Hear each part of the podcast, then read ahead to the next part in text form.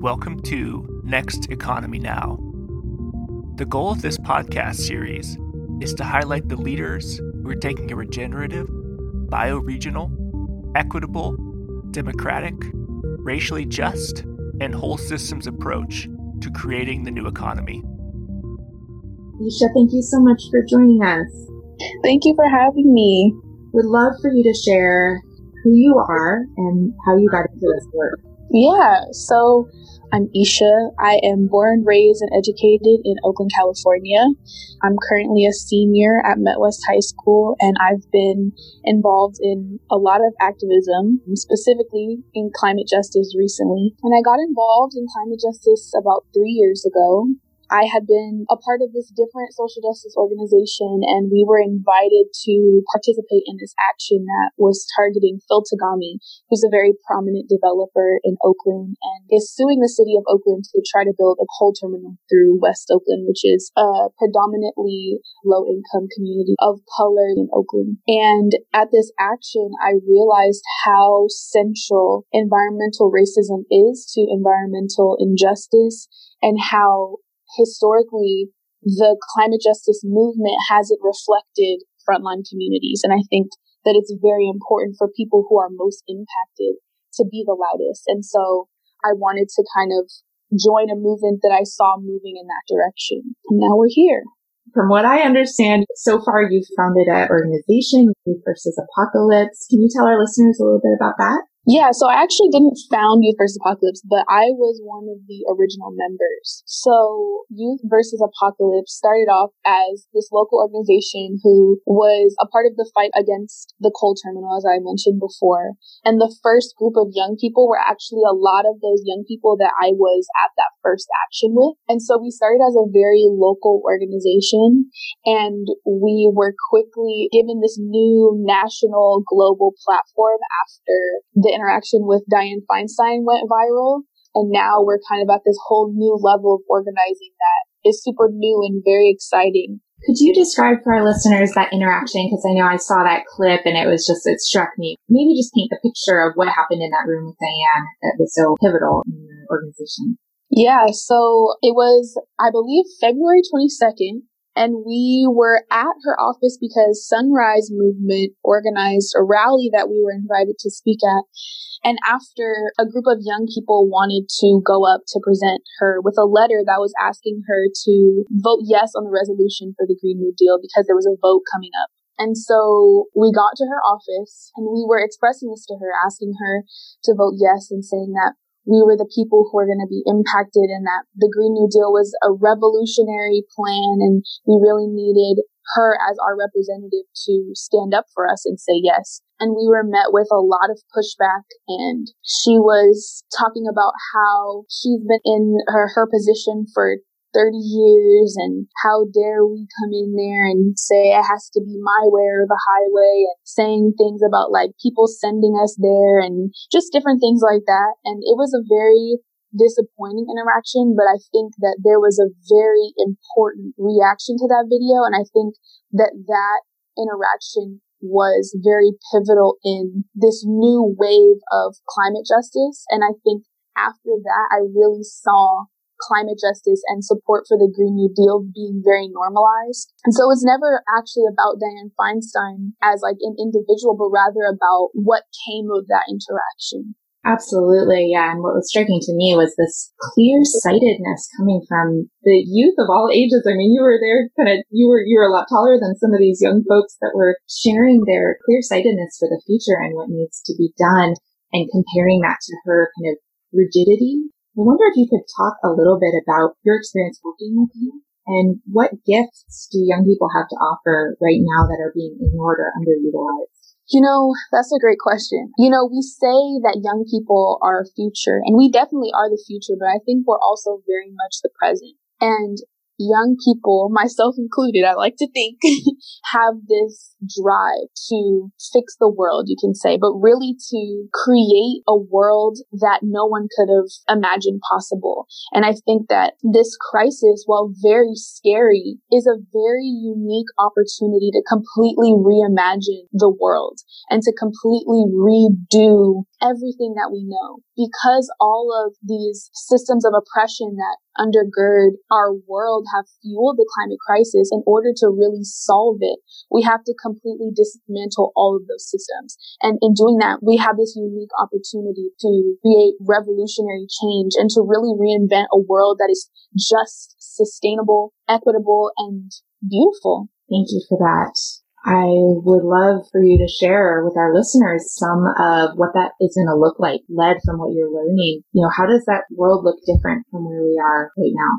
That's a great question. I think that first there will be acknowledgement of the damage that has been done to communities and the historic oppression and the uplifting or not I actually don't like to say uplifting because I think it's actually about allowing people to have the space to use their voices and to claim their own power rather than giving it to them. So I think there will be space for communities who have been marginalized to stand up and to really lead the way for solutions and to be running the world. And I think that we have this opportunity to really live in a world that looks like harmony and people are together on the street and you know it's really hard to like really picture what that looks like because I've never known that world and so I guess we have to create what that looks like together.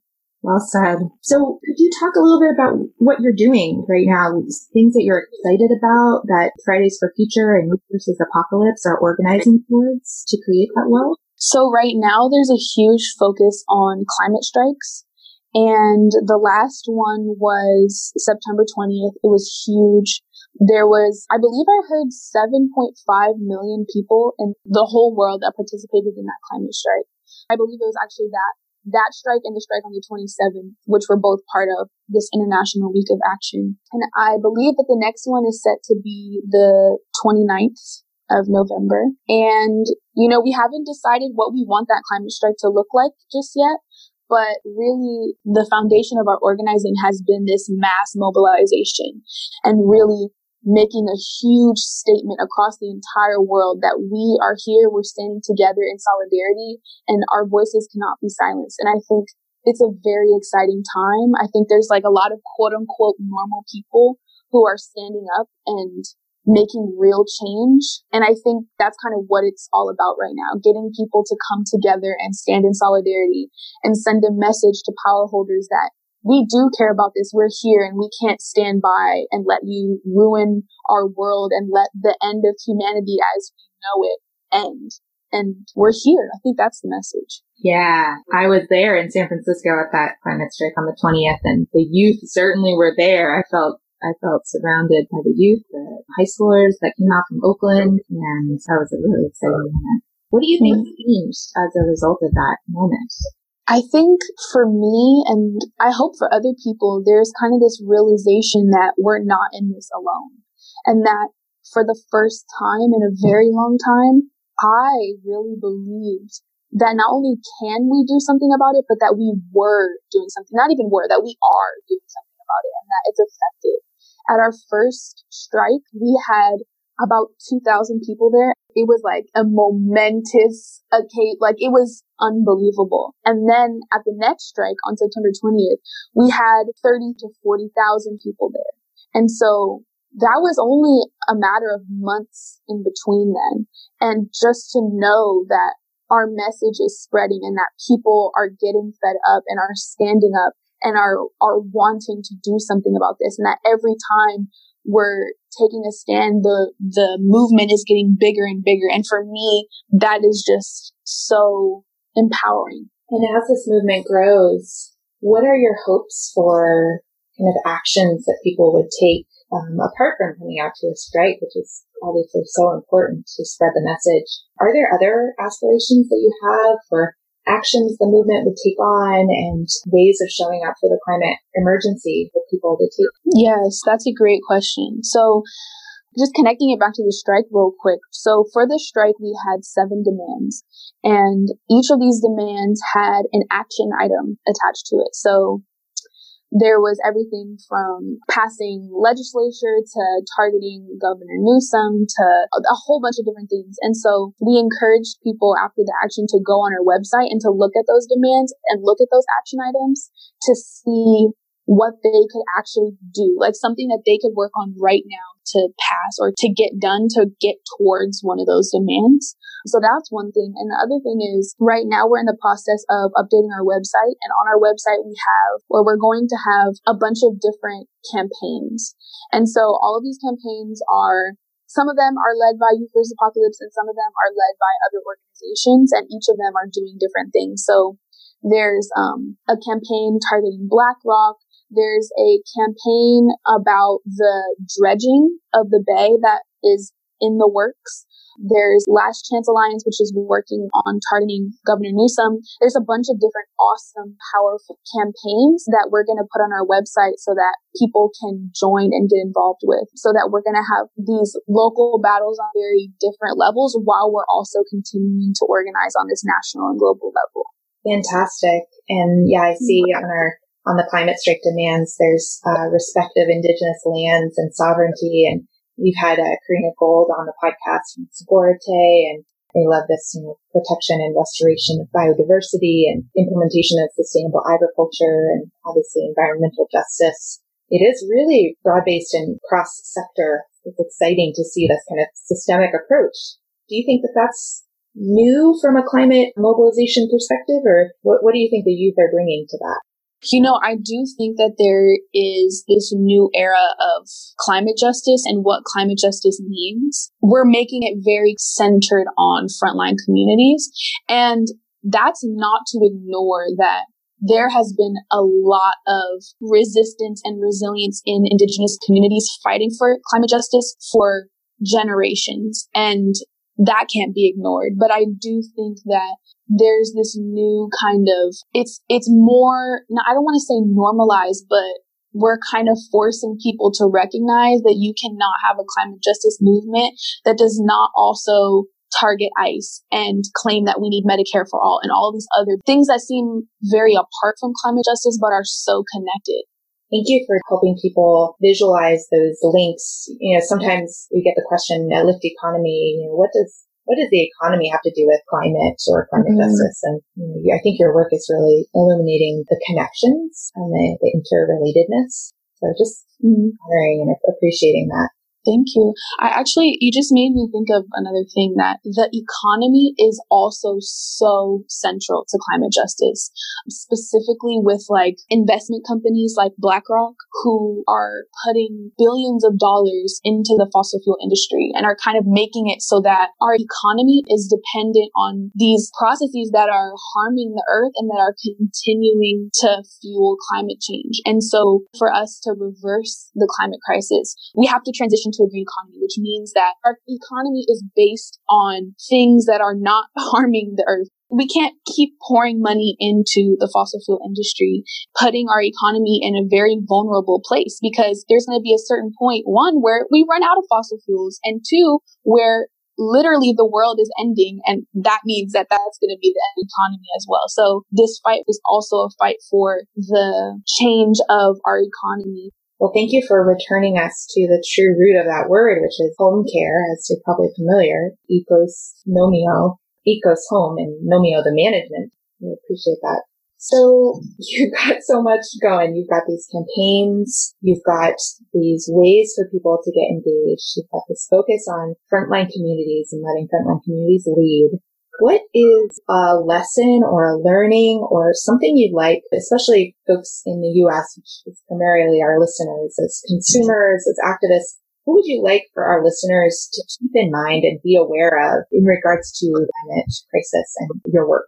You know, I think my message to the listeners is that there is a place for everyone in the movement especially because this movement is so intersectional and at the same time is impacting everyone, whether you're an artist or an economist or an organizer at heart. You have a place in this movement. We need people to fundraise and we need people to make flyers and we need people to make chants and we need people to have in high places and we need people who have people that they're connected to in frontline communities. We need everyone. And so never feel discouraged because the energy is there and we can make change. Well, thank you so much. You answered my next question, which um, I'd love for you to elaborate though. How can people help you grow your work and any specific requests for the incredibly important work that you are taking on? Every single person has a place in the movement. So just find where you feel most powerful in the movement and stay there and grow that and never be afraid of having conversations with people. And the second thing I would say is go to youthversusapocalypse.org and look at our campaigns and look at our message and our demands for our last strike and really educate yourself and find where you can get in. Well, thank you so much for truly taking care of our home and you know, raising the level of dialogue and awareness and the voices of the youth uh, in participating in that. Lift Economy and our listeners are standing by as allies and accomplices in this work and really co-discovering all together how we create that vision and create actually manifest that new world that embodies climate justice. Next Economy Now is a production of Lift Economy. To listen to all of our episodes, go to lifteconomy.com slash podcast. That's L-I-F-T economy.com slash podcast. You can also sign up for our monthly newsletter at lifteconomy.com slash newsletter. Please also rate and review our podcast on iTunes, Spotify, Stitcher, or wherever you get your podcasts. Thanks for listening.